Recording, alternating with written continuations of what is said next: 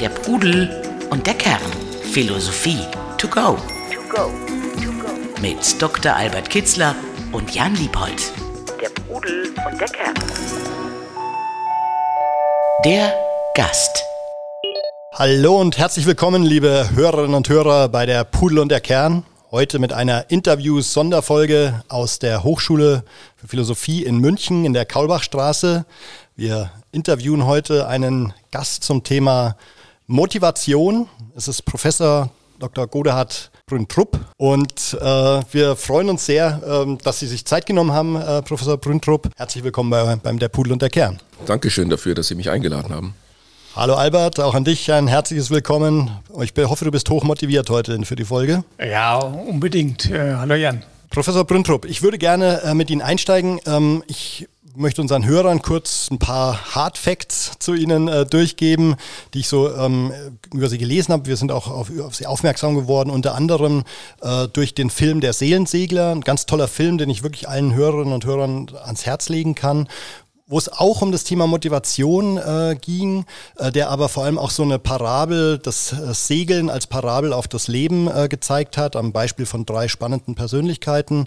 Wir verlinken äh, den Film natürlich in den Show Notes und haben da festgestellt, dass sie offensichtlich ähm, ein Professor sind, der sie auch der, nicht nur in der akademischen Philosophie unterwegs ist, sondern eben auch in der praktischen Philosophie, der sich mit den Themen, genau wie wir, Themen des gelingenden Lebens beschäftigt ähm, und auch einen Schwerpunkt gelegt hat mit einem Stiftungs, in einem Stiftungslehrstuhl, ähm, dem Thema Motivation. Und das ist für uns äh, sehr spannend, weil äh, wir in dem Zusammenhang eben äh, oder bei ganz vielen unserer übergeordneten Themen das Gefühl haben, dass einerseits die Selbsterkenntnis, aber auch die Motivation so eine ganz wichtige Grundlage sind, in einem im eigenen Leben was zu verändern, ähm, das Leben auf die Kette zu kriegen.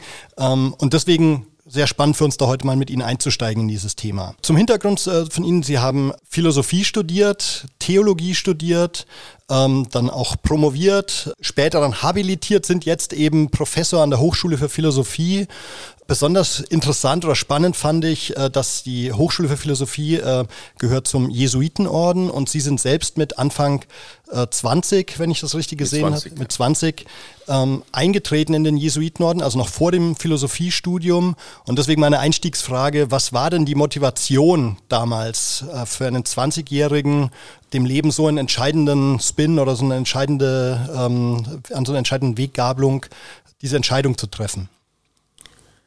Das ist eine schwere Frage, gleich als Einstiegsfrage. Das hängt mit meinem Charakter zusammen, glaube ich, dass ich einerseits sehr radikal bin. Wenn ich etwas mache, dann mache ich es nicht hundertprozentig, sondern irgendwie 100 plus. Mhm. Und die andere Sache, die man auch in der Philosophie, in meiner Philosophie später wiederentdecken kann, dass ich gerne gegen den Strom schwimme. Und sobald irgendetwas Mainstream ist, verlässt, verlasse ich es sofort, es interessiert mich nicht mehr. Und ich bin jung, gewesen in den 70ern als Teenager. Ähm, und das ist nochmal eine andere Generation als die, die ja Studenten waren in den 68er Jahren. Das war mehr verkopft. Für uns war das Lebensgefühl der 70er ein viel umfassenderes als nur der Intellekt. Und in diesen Lebensentwurf, den ich wirklich mit allen Höhen und Tiefen gelebt habe, passt das überhaupt nicht rein, diese Entscheidung. Und meine Verwandten, Freunde, Eltern und so waren alle völlig schockiert ähm, als ich plötzlich sage, ich will Ordensmann werden. Ich hätte gedacht, Godehard, äh, das klingt nach einem durchaus religiösen Elternhaus. Ja, natürlich, meine Eltern waren katholisch. Ähm, Godehard war ein Freund meines Vaters, der leider früh verstorben ist, nachdem ich benannt wurde. Aber trotzdem hat von meinem vorherigen Lebenswandel, meinen vorherigen, vorherigen Interessen, hat das niemand erwartet, weil ich überhaupt nicht der Typ war, der da zum Beispiel jetzt groß in der Gemeinde engagiert war oder irgend sowas. Und das hing auch hier mit der Hochschule zusammen. Ich habe hier angefangen zu studieren und hier junge Jesuiten kennengelernt. Äh, damals waren viele noch hier, 40, 50. Und da war so eine starke Erfahrung der Übereinstimmung, dass die ihr Leben auf ein größeres Ziel setzen als nur sie selbst. Damit sind wir schon bei der Motivation. Dass sie nicht sagen, ja, wie kriege ich es am besten hin, dass ich einen guten Job finde, dass ich mich selbst realisiere oder Geld verdiene, sondern die hatten einfach große Visionen und haben nicht nur deutsch, sondern international, global gedacht. Ich fand es einfach richtig anziehend und habe gesagt, das probiere ich jetzt auch. und habe dann ziemlich radikal mich entschieden, das zu probieren. Das hat jetzt 46 Jahre gehalten mit Höhen und Tiefen. Ne? Mhm. Das, so kann ich mir vorstellen, weil das ja eine, selbst wenn die Entscheidung damals völlig richtig schien, muss man ja eine Wahnsinnsmotivation aufbringen für ein ganzes Leben, so die, diese Weiche so zu stellen eben. Ne? Da sind wir schon bei einem ganz wichtigen Thema der Motivation, was man im Englischen, die Amerikaner nennen das Grit. Gibt diesen schönen Western mit John Wayne, True Grit, der dann noch später auch noch verfilmt wurde, von einem jungen Mädchen, das über Jahre die Mörder ihre Eltern verfolgt und zur Strecke bringt. Und um im Leben erfolgreich zu sein, ist nicht so sehr die Intelligenz und die Bildung und auch nicht das Geld und der soziale Hintergrund entscheidend, sondern es entscheidend ist, ob man Grit hat. Mhm. Und Grit wird definiert als die Ausdauer und Leidenschaft für langfristige Ziele. Also wer sich ein langfristiges Ziel setzen kann, und das ausdauernd und mit Leidenschaft verfolgt, sodass die Leidenschaft nicht ermüdet total. Das sind die Leute, die im Endeffekt in welchem Beruf auch immer, Wissenschaft, Sport, Wirtschaft, erfolgreich sind. Der wichtigste Faktor, um Erfolg vorhersagen zu können, ist, ob jemand Grit hat oder nicht.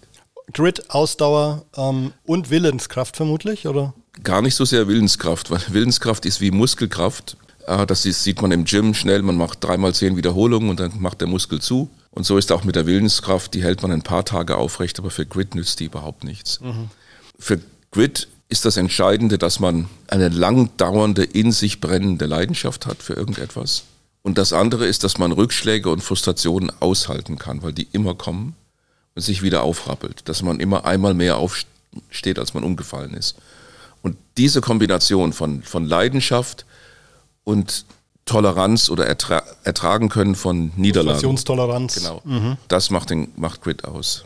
Und gleichzeitig stelle ich es mir so vor, das war ja dann nicht nur die Entscheidung für einen Orden und für eine Lebensform, sondern das war ja offensichtlich, da hing ja Philosophie und Theologie eben auch als, als zentraler Lebensinhalt auch mit dran.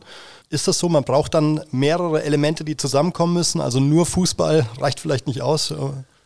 Natürlich, so ein Lebensentwurf muss den ganzen Menschen irgendwie ansprechen. Also intellektuell habe ich hier gefunden ein großes Interesse für Philosophie, Theologie und auch andere Wissenschaften. Die meisten von uns oder viele von uns haben ja nicht nur Abschlüsse in Philosophie und Theologie, sondern wir sind genauso solche, die Abschlüsse in Physik oder Biologie haben, neben Philosophie und Theologie.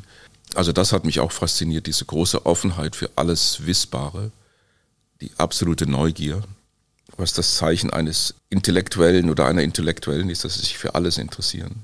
Alles andere sind nur Fachleute. Mhm. Und, ähm, und manchmal auch Fachidioten. Ähm, das habe ich hier gefunden, dann ist die menschliche, wie soll man es beschreiben, Kameradschaft ist fast das falsche Wort. Aber Zusammengehörigkeitsgefühl. Es ist ein Verbundenheit. Wir sind während des Tages irgendwie ziemliche Individualisten, jeder geht seinen eigenen Weg. Aber dass wir doch wirklich eng zusammengehören, merkt man, wenn es einem schlecht geht dass dann die anderen doch da sind. Mhm. Das war ein wesentlicher Faktor. Und dann, was mich hier eigentlich auch durch die 68er Zeit schon ich in mir entdeckt habe, war so eine tiefe Sehnsucht nach Spiritualität, aber jetzt nicht nach einer dogmatisch fest vorgesetzten, ritualisierten Spiritualität. Das war nie so meine Sache, so der große Liturgiker und äh, verliebt in die Details der Messe oder so, das war nie, aber nach Spiritualität und Transzendenz zu suchen, das hat sich eigentlich schon vor, in den Jahren vorher angebahnt. Ich habe das dann eher mit Yoga und Meditation gemacht. Und das konnte ich im Orden gleich weiterverfolgen. Wir haben ja den Kontakt zwischen Buddhismus und Christentum we wesentlich geprägt. Ähm, Der Zen war ja, glaube ich, auch ähm durch die Jesuiten nach Europa gebracht. Äh, Gibt es auch einen wunderbaren Film, Ai Un heißt der, über Hugo Enomia Lassalle über diese Geschichte. Äh, kann man, glaube ich, auch auf YouTube sehen. Also da kam alles zusammen, sonst hält das nicht 46 Jahre. Ja. Albert, ich sehe da einige Parallelen, äh, auch vom Alter, aber ich stelle mir den 16-, 17-jährigen Albert Kitzler auch so vor, dass du eine ungeheure Leidenschaft für Philosophie empfunden hast. Ich erlebe dich als einen sehr willensstarken, aber vor allem auch durchhalte, äh, also wer 14 Jahre lang, glaube ich, die Worte der Weisheit jeden Morgen verfasst und rausschickt, hat, glaube ich, auch wirklich Grit. Ähm, erkennst du da auch Parallelen? Ja, gewiss, ja. Äh, erstmal fiel mir da bei dieser Ausdauer und Leidenschaft fiel mir äh, ein Spruch ein aus dem I Ging, aus der Buch der Wandlung. Äh, die Dauer ist die Art des Weisen, also weisheitliche Lebensführung braucht tatsächlich Ausdauer und das Kontinuierliche ist transformierend. Also und wenn wir uns ein bisschen, wenn wir wachsen wollen, wenn wir uns verändern wollen, dann müssen wir dranbleiben, üben, üben, üben. Dann müssen wir bestimmte Muster verändern. Das ist nicht so einfach und geht nicht. Also das war der eine Punkt und was ich sehr schön fand, was Herr Brüntrup anfangs gesagt hat. Also er war so ein Typ, der gegen den Strom schwimmt. Geht zum das, Theater also zur das, Hintertür rein. Ne? Genau, also das war auch immer das, äh, was mich immer, also ich habe auch immer den, den Massenweg gemieden. Also das war für mich irgendwie, äh, da habe ich gedacht, da findest du dein Selbst ganz bestimmt nicht, sondern da gibst es eher ab oder auf.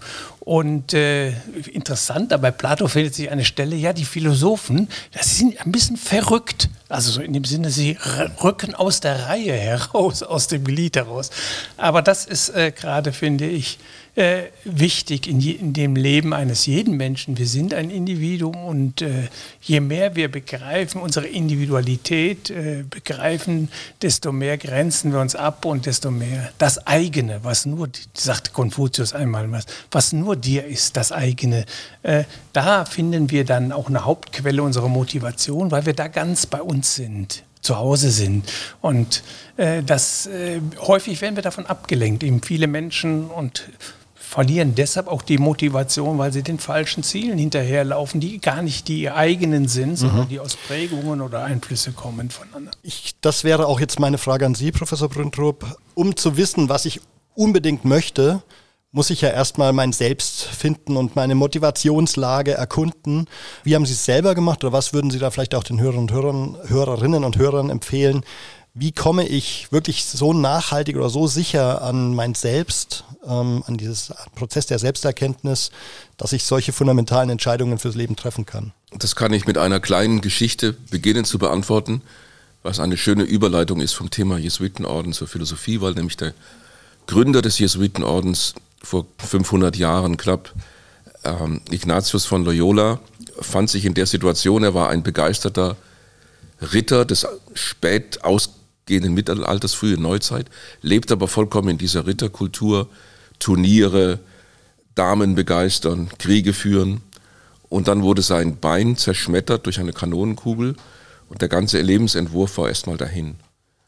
Und dann hatte er, lag er in diesem Zimmer monatelang und überlegte sich, was wird jetzt aus mir. Und dann hatte er Ritterromane und hat die gelesen von all den Heldentaten der Ritter und hat sich vorgestellt, ja, das mache ich dann wieder. Und dann war er so ganz begeistert und hat aber festgestellt, dass diese Begeisterung, die während des Romans zu spüren war, ziemlich schnell danach abgeebbt ist und sogar so eine gewisse Katervorstellung, Katergefühl sich eingestellt hat. Lehre.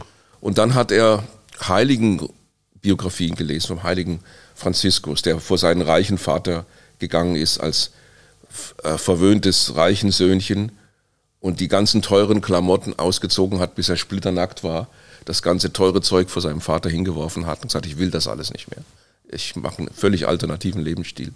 Und dann hat er diese Geschichten gelesen und hat festgestellt, dass ihm das eine innere Freude bereitet, die Stunden und Tage lang anhält, nachdem er diese Geschichte gelesen und sich vorgestellt hat. Und damit bin ich bei dem Thema, man findet das, was einen wirklich interessiert, was wirklich, wie Sie es vorher gesagt haben, mein innerstes Selbst ist durch die Gefühle. Mhm. Der Weg dazu ist in erster Linie das Gefühl, nämlich zu spüren, was in mir dauerhaft ein Gefühl, Ignatius nannte das der Tröstung, das Wort würden wir nicht mehr benutzen, aber wir verstehen sofort, was er meint. Wir würden vielleicht eher sagen Erfüllung, was ein positives Gefühl der Erfüllung erzeugt. Und wenn wir, da, wenn wir eine Tätigkeit uns vorstellen oder eine Tätigkeit ausüben, und nachher dieses Gefühl haben, ja, es war jetzt richtig gut. Äh, das ist ein, das ist ein Indikator und das Gefühl auch anhält. Ähm, sind wir wieder bei dem Grit-Thema. Dauerhaft ist, mich dauerhaft motivieren kann. Dann ist man an den Themen dran, die wirklich die meinen sind. Und die müssen nicht unbedingt spirituell sein. Es geht nicht um zwingend Nein. intellektuelle Themen. Das kann eben ein der also, Schuhmacher, der, der Landwirt, ähm, der darin seine Erfüllung findet. Also völlig ohne Wertung, einfach nur so. Man muss ausprobieren, man muss offen sein für Themen. Also für den einen ist das, und damit sind wir bei den Grundmotiven, Für den einen ist das vielleicht etwas Schönes zu schaffen als Handwerker. Auch die befriedigende Erfahrung, dass man am Abend was sehen kann, was wir Intellektuellen ja gar nicht so haben. Ja. Oder mit den Händen etwas geschafft. Mit, mit den Händen ja. etwas. Oder dass die anderen Menschen dann auch gleich benutzen können. Also es gibt diese drei großen Grundmotive, von der die Psychologie heute ausgeht, äh, dass man, dass ein von Natur aus alle Menschen danach streben, einerseits etwas besonders gut zu können. Jeder möchte mindestens irgendwo etwas gut können. Und das motiviert uns. Das ist das Motiv der Kompetenz? Kompetenz, ja. Ich, ich erkläre das oft an einem Kind, was am Sandkasten spielt. Und wenn Sie ein Kind oder am, am Meer spielen lassen im Sand, und dann gehen Sie hin zu dem Kind und sagen, ah, das ist, die, das ist schlecht von deiner Burg und das ist schlecht. Und das Kind fühlt sich überhaupt nicht kompetent, dann spielt es auch nicht weiter. Mhm. Das zweite große Grundmotiv, was wir haben, ist Macht und Autonomie. Also ein bisschen Macht über andere, aber vor allen Dingen Autonomie über das eigene Leben. Dass niemand über mich macht. Ja. Äh Wenn Sie dem Kind sagen, ja, also jetzt musst du den Turm bauen und hier muss noch die, das hin und das hin, verliert das auch Spaß an der Sandburg, weil es will das, will das freie Selbstsein ausüben, es will sich selbst entfalten, seine eigene Idee von der Sandburg realisieren. Also Kompetenz, Autonomie. Und das dritte Grundmotiv ist die Bezogenheit. Es ist ganz wichtig für das Kind, wenn die Sandburg fertig ist, dass sie zu den Eltern schauen und sagt, schau mal.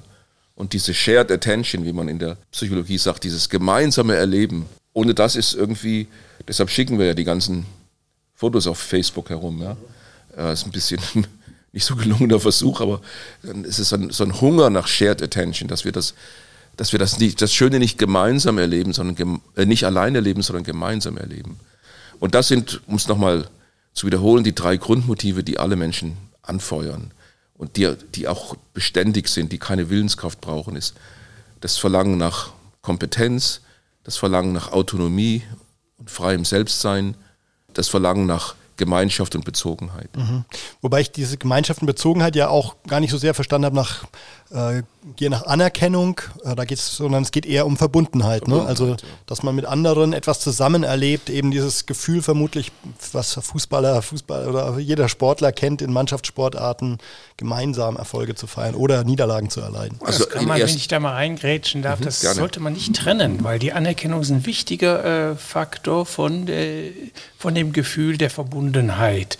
Weil in jeder Verbundenheit steckt dann auch drin, äh, ich erkenne dich an, Respekt. Also es ist eine Reflexion, es ist eine mhm. Selbstwirksamkeitserfahrung, die kann man gar nicht voneinander trennen. Und wenn du dann dem äh, äh, Buch Hartmut Rosa über Resonanz liest, wirst du dann auch ein großes Kapitel über die Selbstwirksamkeitserfahrung, über die Resonanz finden von seinem Lehrer Axel Honneth, der die Anerkennung ins Zentrum gestellt hat. Auch finden wir schon bei Hegel in frühen Schriften, mhm. wie wichtig das ist für das Selbstbewusstsein, für die Selbstfindung, diese Anerkennung. Und die ist halt ein sehr, sehr stark im zwischenmenschlichen Bereich.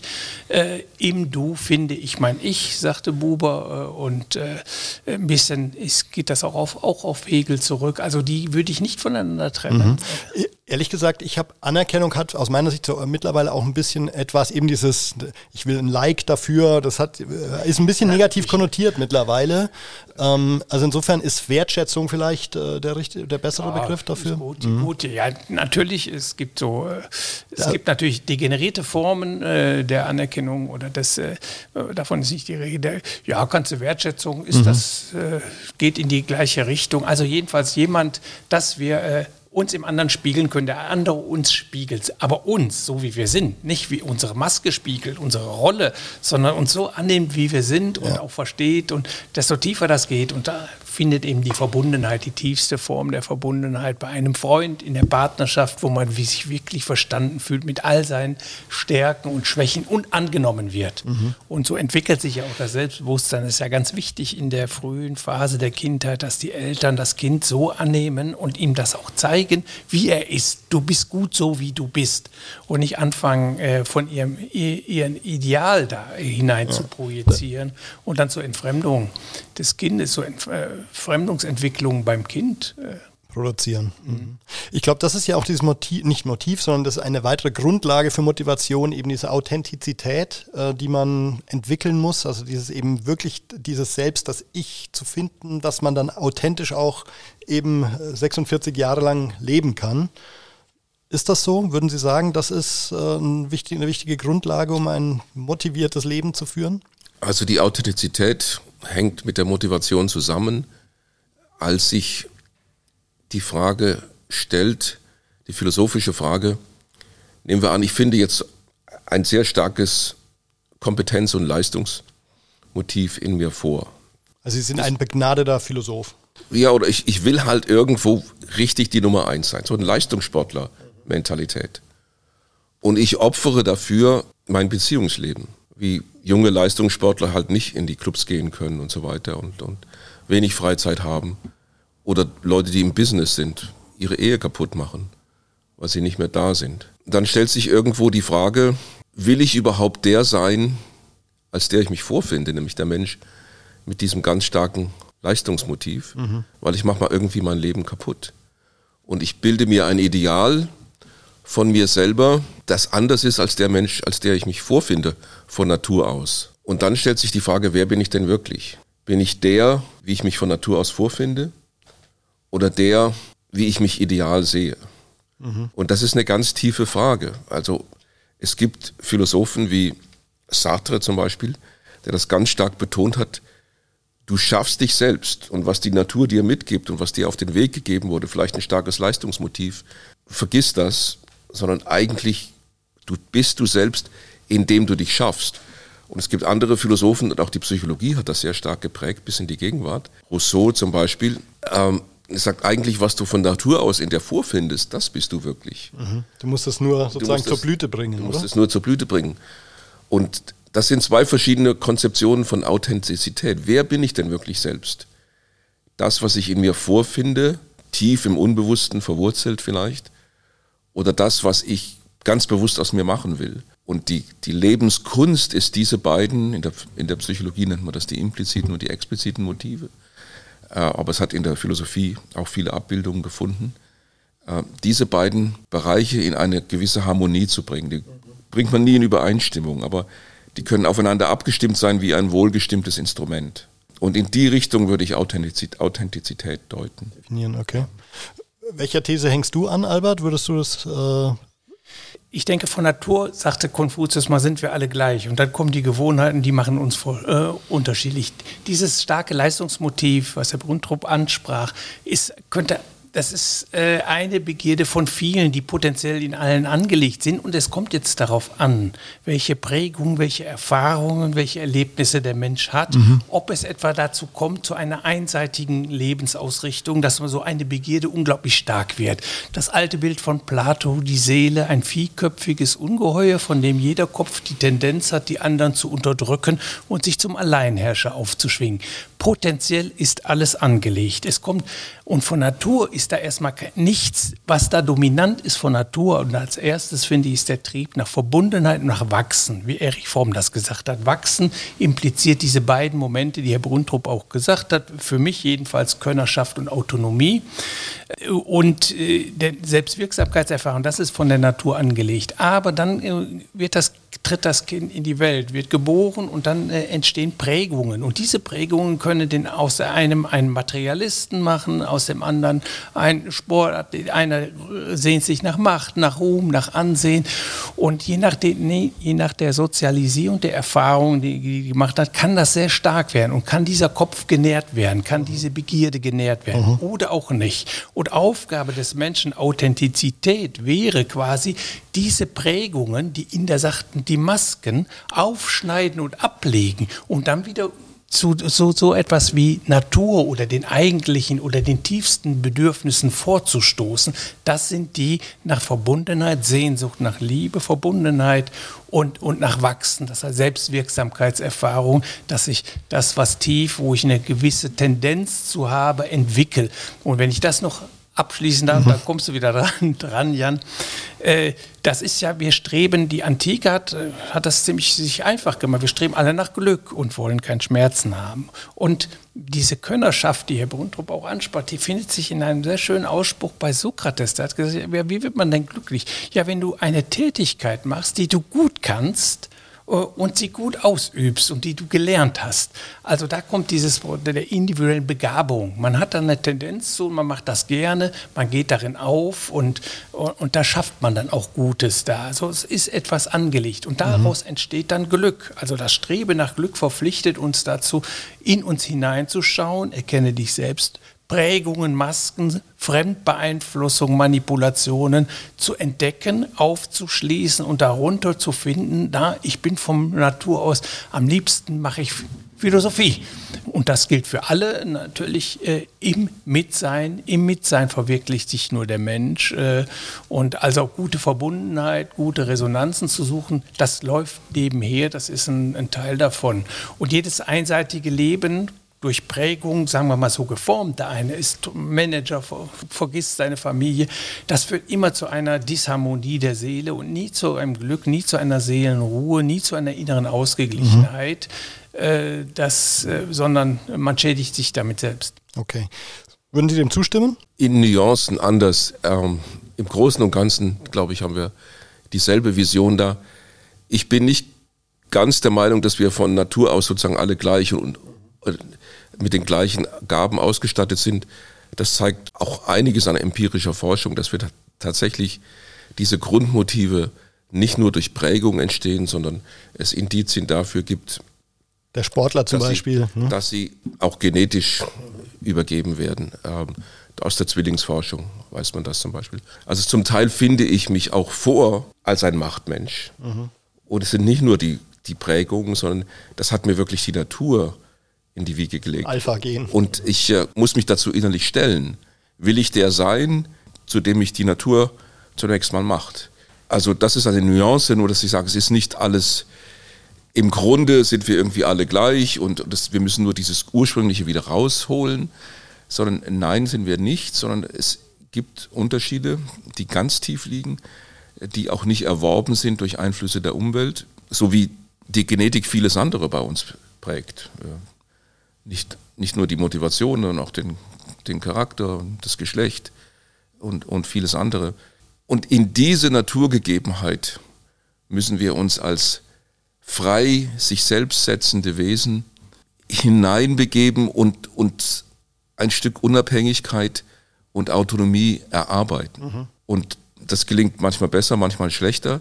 Aber das ohne völlige Zerrissenheit tun zu können, das ist Authentizität, weil das, dass man sein Selbst findet irgendwie. Aber es ist nicht immer nur ein Finden, sondern es ist auch ein Schaffen, ein kreativer Akt. Ja. Sie haben vollkommen recht. Ich habe das etwas vereinfacht dargestellt. Aber das eine, das, worin wir alle gleich sind, das sind so solche Grundbedürfnisse, die nach Verbundenheit, nach Wachstum, das ist bei jedem gleich. Und wenn ich Sokrates zitierte, ja, du wirst glücklich, wenn du das, was du am besten kannst, und dann ist diese individuelle Verschiebung, die uns sicherlich mhm. genetisch und vor allen Dingen auch epigenetisch durch die Erfahrungen der Vorgenerationen vermittelt worden ist.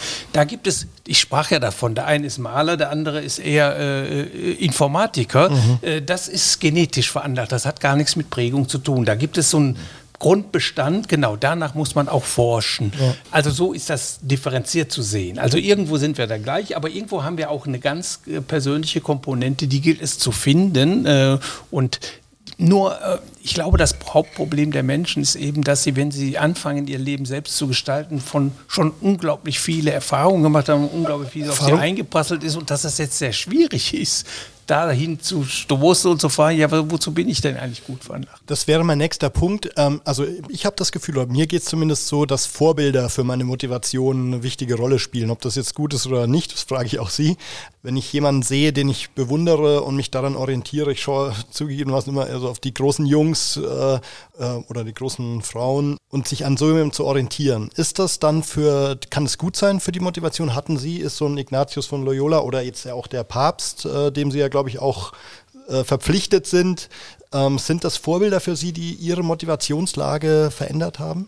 Also der Ignatius von Loyola hatte ständig Konflikte mit dem Papst und fast alle Jesuiten haben ständig Konflikte mit dem Papst. Wir sind keine, ähm, obwohl er ja selber einer von uns ist. Also das erste sind, Mal jetzt, ne? Der erste. Ja, also wir sind, wir sind keine Hurra-Schreier-Vereinigung. Und Personenkult ist bei uns ganz, ganz mies angesehen. Mhm. Äh, wir haben ja unter uns dann immer auch so einige Stars, die Welt bekannt sind und die dann von außen mit Personenkult äh, hofiert, werden. hofiert werden, die werden nach innen immer sehr auf den Arm genommen. Deshalb. Also dafür sind wir, und dafür bin ich auch gar nicht empfänglich, glaube ich. Es ist was anderes, ob man äh, Menschen hat, die einen ganz tief beeinflussen, zum Beispiel als Denker, Denkerin oder auch im Charakter, als menschliches Vorbild. Und da könnte ich natürlich schon in meinem Leben Personen nennen. Ich denke an, an einen Professor hier, der sehr, sehr, sehr, sehr schwer krank war, sehr schwer gezeichnet. Und ähm, unter dem Einfluss der Krankheit mit unglaublicher Willenskraft und Selbstdisziplin, das ist auch ein Thema, auf das wir noch kommen können, bis zum Emeritierungsalter das durchgehalten hat, seine Pflichten erfüllt hat. Und manchmal, wenn es mir schlecht geht und ich gesundheitliche Probleme habe, dann denke ich an den und sage, also der hat viel, viel härtere Sachen gemeistert und das, das berührt mich dann und das gibt mir dann Kraft. Mhm. Solche Dinge glaube ich jetzt eher, dass man nicht so ein Starkkult, sondern dass ich sage, dass ich in bestimmten Situationen mir Episoden einfallen von Menschen, die ähnliche Schwierigkeiten ertragen mussten und die sie vorbildlich gelöst haben. Und dann meine ich, und dann spüre ich, ja, das kann, das muss ich auch können und das will ich können. Mhm. Aber an sich würden Sie sagen, auch das gehört zur Autonomie, dass man eigentlich seinen eigenen Weg findet und nicht Ganz sich zu sehr äh, beeinflussen Also die größte, da können wir auch drauf, das ist ja das große, ein großes Philosophie der, äh, Thema der Existenzphilosophie, ähm, das Gef Gefühl oder die Erfahrung der Entfremdung, dass man eigentlich das Leben eines anderen lebt, das Leben der Eltern, das Leben der Gesellschaft. Und das wäre eine wesentliche Aufgabe der Philosophie, dieser Falle zu entgehen, selber zu entdecken, wo lebe ich eigentlich gar nicht mein Leben, sondern das Leben, was andere von mir erwarten. Und das ist eben, äh, wenn ich da kurz einhaken darf, das ist eben am Ende das Demotivierendste. Denn wenn man da Erfolg hat, äh, ist dieser Erfolg leer, weil er mhm. die eigentliche Sehnsucht, die man hat, nicht befriedigt. Deshalb ist die Authentizität oder das Streben, sich selbst zu erkennen, in seine Mitte kommen, so wichtig auch für die Motivationssysteme. Denn jetzt rennt man nicht der falschen Begierden hinterher mit dem Effekt, dass man da immer frustriert wird oder immer denkt, jetzt habe ich doch, äh, habe ich doch das erreicht, was ich wollte und fühle mich immer noch nicht richtig glücklich, mhm. sondern man rennt an sich vorbei. Äh, man, man lebt an sich vorbei, man lebt sich nicht selbst. Umgekehrt finde ich meine Mitte, äh, dann weiß ich, kenne ich meine höchsten Werte, dann weiß ich, welchen Begierden ich folgen kann, weil sie tragend, nährend und, und nachhaltig sind. Und dann stellt sich ein Glück ein, eine Freude bei einem Erfolg, bei einer Erfüllung, die nachhaltig ist. Ja. Andererseits muss man natürlich sagen, den wenigsten gelingt das ja. Man, man biegt ja nicht immer auf die richtige Straße ab. Ne? Also die Weichen des Lebens mal falsch gestellt. Vielleicht ja eben diese Prägungen, die, den Einfluss der Eltern nicht richtig eingeschätzt und schwupps äh, bin ich im BWL-Studium, obwohl ich was ganz anderes machen hätte. Also da ist der innere Kompass, den ich anfangs genannt habe, der eigenen Gefühle. Wenn man wirklich aufmerksam darauf achtet, was macht diese Tätigkeit jetzt mit mir? Der Tag, den ich im Berufsleben verbracht habe. Und natürlich ist das Berufsleben nicht immer angenehm, zum Teil ist es auch einfacher Gelderwerb. Aber wenn es überhaupt nichts Positives und Erfüllendes gibt und ich eigentlich, eigentlich leer bin und nur auf den Moment warte, wo das vorbei ist, das ist ein ziemlich deutlicher Indikator, dass ich mich einer Pflicht unterworfen habe, die nicht gedeckt ist durch den inneren Scheck, dass ich das auch aus einer Tiefe heraus, aus meiner Persönlichkeit will.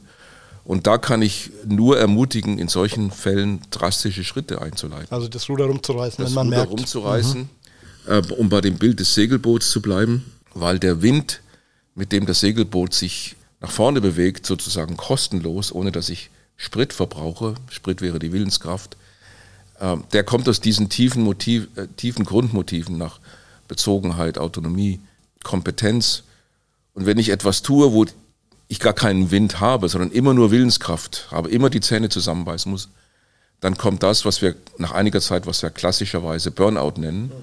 Und dann hat man kaum noch die Energie, das Ruder umzu, rumzureißen. Deshalb das Ruder so früh wie möglich rumreißen, auch wenn das Angst macht und auch wenn das zunächst bedeutet, in eine Terra Incognita, in ein völlig unbekanntes Gebiet sich zu bewegen. In dem Film haben wir einen jungen Jazzmusiker, der sich da durchsetzt obwohl ihm alle Welt sagt, also mit Musik verdient man schon eh kein Geld. Und wenn man absolut kein Geld verdienen will, dann macht man Jazz. Weil es sind die schlecht, schlecht bezahltesten Musiker. Und er zieht das trotzdem durch und er findet Erfüllung darin. Wenn ich vielleicht da, das ist gut äh, mit den Gefühlen, wie das auch zusammenhängt mit Authentizität und Selbstfinden. Und da hat der Goethe mal so schön gesagt, also die Selbsterkenntnis äh, als Nachdenken im stillen Kämmerlein, davon hielt er gar nichts, sondern gehe nach draußen, tue, wonach es dich, äh, wonach dir ist und was, wonach es sich trennt, dann wirst du schon sehen, woran du bist. Und das ist das Wichtige. Also es ist manchmal sehr schwierig zu sehen, was ist denn in mir so angelegt, aber es ist sehr leicht zu empfinden, wenn man achtsam äh, mhm. mit seinen Gefühlen umgeht, wo ich mich entfremde wo, ich, wo es sich nicht gut anfühlt, Entfremdungserscheinungen. Das signalisiert mich, ich fühle mich doch nicht gut. Ach, es fällt mir schwer, zur Arbeit zu fahren oder, oder ach, und kommt frustriert mhm. zurück und es ist kein Energieschub, sondern es zehrt nur und es ist keine, ist keine Begeisterung. Also man muss aktiv nach in sich reinhören in allem, was man tut. Weil ich, meine Frage an Sie wäre jetzt gewesen, Herr Printrup, würden Sie dann empfehlen, dass man sich mal zurückzieht ähm, in ein weiß nicht, Meditationsretreat, um nachzudenken? Aber es klingt für mich jetzt eher nach lieber rausgehen ähm, und wie so ein mit einer Wünschelroute schauen, wo schlägt es positiv, wo schlägt es negativ aus? Der alte Spruch primum vivere de inde philosophari, also zuerst leben und dann philosophieren, der ist hier genau richtig. Also man muss sich der Situation aussetzen, in der ganzen Fülle der Situation einen Lebensweg einmal einschlagen, aber dann immer wieder einen Schritt zurückgehen, das ist eigentlich eine philosophische Lebensweise, dass man nicht in diesem Flow oder auch nicht Flow, wenn es nicht gut läuft, der negativen Erfahrung bleibt, sondern einen Schritt zurückgeht in die Selbstreflexion. Und da kann es helfen, die bekannte Umgebung zu verlassen, in die Natur zu gehen, zur Ruhe zu kommen und dann einfach mal zu reflektieren. Und das ist der Ort, wo Reflexion dann wirklich hilft auch was habe ich wo empfunden? Was macht mich fertig? Was zieht mir Energie ab? Wo merke ich, dass die Dinge fast wie von selbst laufen? Und das dann mal zu ordnen und vielleicht auch auf ein Blatt Papier zu bringen. Und daraus kann die Entscheidung wachsen, eine Kurskorrektur vorzunehmen oder sogar komplett das Steuer rumzureißen. Äh, manchmal ist es ja auch nur eine kleine Kurskorrektur. Aber das würde ich sagen, ist zunächst mal kommt das Leben in seiner ganzen prallen, bunten Fülle. Und dann kommt erst der Reflexionsprozess. Aber wenn man den nicht macht, ja, dann lebt man eben unphilosophischer. Wie Sokrates sagt, es ist das ungeprüfte Leben. Und das philosophische Leben ist das geprüfte Leben. Machen Sie das regelmäßig weiterhin? Ich versuche das sogar einmal am Tag zu machen. Okay. Zurückzublicken auf den Tag. Was war jetzt positiv? Was ist gut gelaufen? Was hat mich erfüllt? Wo sind Dinge schiefgelaufen? Was kann ich daraus lernen? Per Tagebuch oder? Ich schreibe es nicht auf. Habe ich früher mal gemacht, als ich jünger war. Mittlerweile nicht mehr. Wir Jesuiten machen einmal im Jahr achttägige Exerzitien. Wir ziehen uns einmal im Jahr aus der Arbeit zurück, wo wir eine Woche lang einen solchen Reflexionsprozess über das letzte Jahr machen. Ich komme noch, würde gerne noch zu einem weiteren Punkt kommen. Ehrlich, ich komme ja eben auch eher aus dem Geschäfts- oder Business-Umfeld und da hat Motivation ja, ist ja ein eigener Faktor ähm, im Führungskontext, wo man versucht eben Motivation, seine Kolleginnen und Kollegen, Mitarbeiterinnen und Mitarbeiter zu motivieren und eben dahin zu bringen, dass sie das, was gemeinsam geschafft werden muss, gerne tun. Es ist ja wiederum, wenn wir jetzt das, was wir heute besprochen haben, klingt das für mich jetzt ja eher nach etwas aufgesetztes, kann es was Aufgesetztes sein? Widerspricht das äh, Ihrem Ansatz? Also der Versicherungssachbearbeiter, der plötzlich gerne äh, die Anträge prüft? Also als ich mit dem Herrn Lejeune, der ja ein erfolgreicher Businessman war, die sieben Jahre das Projekt mit einem Lehrstuhlstiftung verbunden auch Philosophie und Motivation gemacht habe, bin ich auch sehr oft in die Wirtschaft rausgegangen und habe aus philosophischer Sicht über die Motivation gesprochen. Und da wurde mir vorgeworfen, ja, du beteiligst dich sozusagen an diesem Ausbeutersystem, indem du den Wirtschaftsbossen noch philosophische Argumente gibst, wie sie ihre Leute am besten den letzten Euro aus ihren Leuten rausholen können. Wenn ich überzeugt wäre, dass es so gewesen wäre, hätte ich sicher nicht gemacht. Sondern was sich herausstellt, auch für die Wirtschaftsbosse, ist, dass sie gerade jetzt, würde ich sagen, im 21. Jahrhundert mit der jungen Generation, die heranwächst und die sehr ein hohes ökologisches und soziales Bewusstsein hat, dass man auf die Dauer Mitarbeiterinnen und Mitarbeiter nur motivieren kann, wenn man auch echte Ziele hat, die über das reine ich verkaufe viel und ich hole von meinem Kunden den letzten Euro hinaus bedeutsam sind. Also dass man irgendwie das wahre, schöne, gute, gerechte mit seinem Unternehmen auch im Blick hat. Also Unternehmen brauchen heute mehr Ziele als bloßen Gelderwerb, um noch die besten, talentiertesten und äh, jungen Menschen anzuziehen, weil die Menschen erwarten mehr vom Job, als es vielleicht direkt nach dem Krieg im Wirtschaftswunder der Fall war, sondern sie möchten etwas Sinnvolles tun. Mhm. Und da bin ich vielleicht bei einem anderen wesentlichen Punkt für Motivation. Der Viktor Frankl, der Psychologe, den ich sehr schätze, sagte, dass Sinn der größte Motivator ist. Also letztlich sucht der Mensch nach einem sinnvollen Leben. Und das ist, wenn ein Unternehmen seine Mitarbeiter wirklich motivieren will, muss ihnen verständlich gemacht werden, dass ihre Arbeit sinnvoll ist. Das ist der eigentliche Prozess, also nicht äh, der, das Kleinteilige zu schauen, wie passiert das in meinem kleinen Team, in meiner kleinen Arbeitswelt, das, sondern es braucht den übergeordneten. Wichtig, aber man, mhm. braucht, man braucht diese Vision. Man kann ja Autos herstellen, nicht mit dem Ziel, einfach der Weltmarktführer zu sein oder möglichst viel Geld anzuhäufen, sondern zu sagen, wir transformieren diese Technologie zu etwas, das sich mit der Natur verträgt. Wenn man solche übergeordneten Ziele nicht hat, wird man auch seine Mitarbeiter auf die Dauer nicht motivieren können, sich wirklich einzusetzen. Mhm. Das Thema Charisma, wie schätzen Sie das in dem Zusammenhang ein? Also nennen wir es mal Führungsqualitäten, die dann ja auch dazu gehören, die Leute zu motivieren, eben äh, nicht äh, ein Boot zu bauen, sondern ihnen das Meer zu zeigen. So ist ja so eine Parabel dafür. Also Führungsqualität heißt für mich vor allem, so wie Sie vorher gesagt haben, dass die Untergebenen fühlen, dass sie in dieser, in, in dieser Umgebung die von dieser Führungskraft geschaffen wird, wachsen können.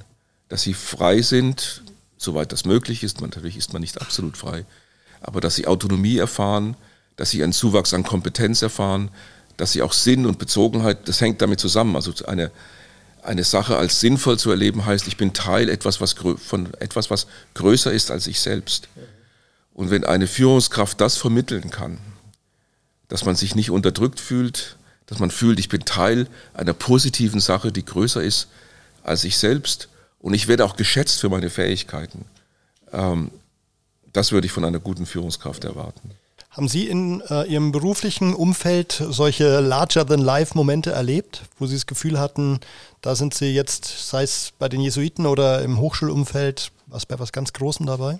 Ähm, da müsste ich jetzt drüber nachdenken und habe keine Antwort direkt parat. Okay, aber zumindest wirken Sie sehr beruflich, also alles, was ich über Sie sehe und lese, beruflich auch sehr zufrieden, also ist es wahrscheinlich eher nicht. Ich glaube nicht, dass es, also meine erste Antwort ist, es ist nicht ein einzelnes Ereignis, sondern dass, dass es mir ermöglicht wurde, ich bin ja sehr verrückte Wege gegangen, also ich vertrete ja den Panpsychismus, also die Idee, dass eigentlich die ganze Natur beseelt ist, dass die Materie, der Geist die Innenseite der Materie ist.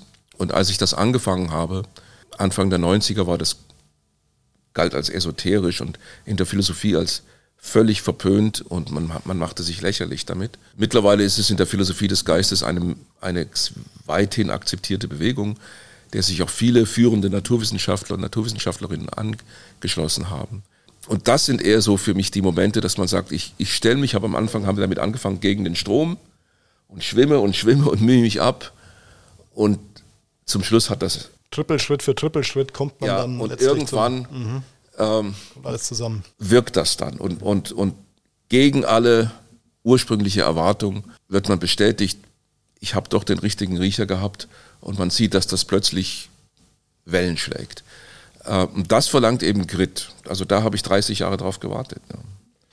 Albert, was würdest du sagen, ähm, ist dein Grid äh, noch genauso, wie er ähm, mit 16 war zum Thema Philosophie? So mehr denn je. Und äh, außerdem muss ich sagen, äh, ähm, also ich empfinde das jeden Tag, wenn ich mir nicht darüber nachdenke, was ich tue. Ich tue das, äh, was eine tiefste Sehnsucht in mir erfüllt. Darüber bin ich schon mal glücklich und dankbar, dass mir die Gelegenheit gegeben ist, aus meiner Leidenschaft äh, einen Beruf zu machen, dann aber auch äh, sehe ich, was, äh, was ich wirke. Selbstwirksamkeitserfahrung, Sinnerfahrung. Ich sehe, dass ich etwas gestalten kann. Ich sehe, dass ich meine Schüler, Seminarteilnehmer bewege, dass sie äh, sich ändern, dass ich äh, ändern könnte. Und das ist mein, eigentlich das, warum ich da jeden mhm, Morgen antrete. Übergeordneter Sinn. Und mhm. äh, ja, ich, du weißt ja, ich bin verschiedene Wege gegangen. Ich denke, man hat verschiedene Bedürfnisse. Ich war lange Anwalt, ich war lange Filmproduzent.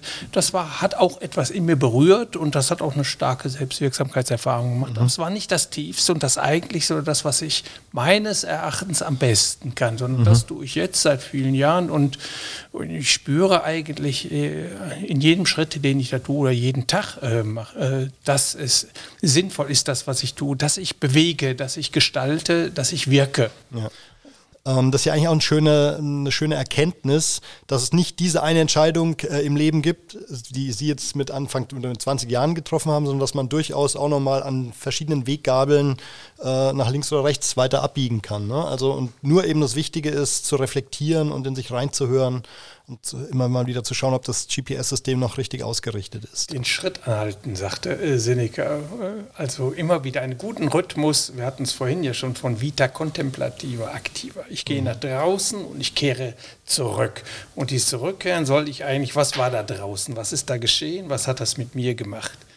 Der chinesische Philosoph Zhuangzi sagte, wenn so etwas mal nicht passiert, hat das mal schön auf den Punkt gebracht Wer nur nach außen geht und nicht äh, zu sich zurückkehrt, der geht nachher als Gespenst umher. Und was er da draußen findet, ist der Tod. Das heißt Leblosigkeit, mhm. weil es nicht mehr von innen gespeist wird, weil ich da nur noch im Äußeren bin. Und deshalb brauche ich auch Ora et Labora, Meditation und Arbeit. Also es muss in einem gesunden Verhältnis sein, der, Ruck, äh, der Rückzug und die Außenwirkung. Und das äh, muss man eigentlich fast täglich, wie Bruntrup auch zu Recht sagt, Deshalb tägliche Meditation oder Yogaübung immer sehr gut oder abendliche Reflexion, wie Seneca sie empfohlen hat, Marc Aurel auch.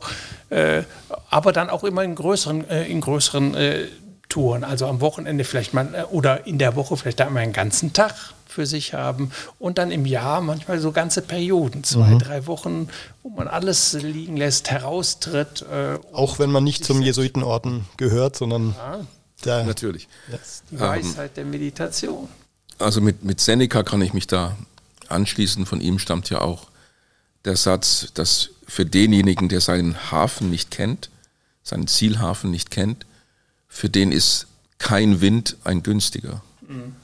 Ähm, das heißt, es ist ganz wichtig, sich Lebensziele zu setzen, waren wir beim Thema Quit, an denen man langfristig dranbleibt.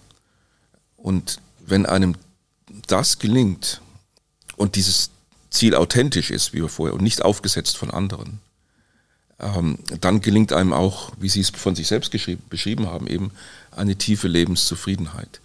Und das geht nicht ohne Umwege und Zickzackkurs in den meisten Fällen. Ähm, das ist eben die Aufgabe, die einem das Leben stellt. Professor Bruntrop, Sie haben ein gutes Gespür für gute Schlussworte. Äh, ich danke Ihnen herzlich für dieses aus meiner Sicht super spannende Interview. Ich glaube, da war viel drin für unsere Hörerinnen und Hörer. Albert, auch an dich herzlichen Dank für deine Beiträge. Und euch wünsche ich viel Spaß beim Hören. Schaltet auch beim nächsten Mal wieder rein bei der Pudel und der Kern. Vielen Dank an die Hochschule für Philosophie. Wir sitzen hier in einem wirklich sehr lässigen ähm, 70er Jahre Lesesaal äh, für Architekturkenner. Äh, ein echter Augenschmaus. Also, danke euch. Bis zum nächsten Mal bei der Pudel und der Kern. Ciao, ciao. Ja, vielen Dank. Ciao. Der Pudel und der Kern. Der Philosophie-Podcast zu den Fragen des Lebens. Mit Dr. Albert Kitzler und Jan Liebold.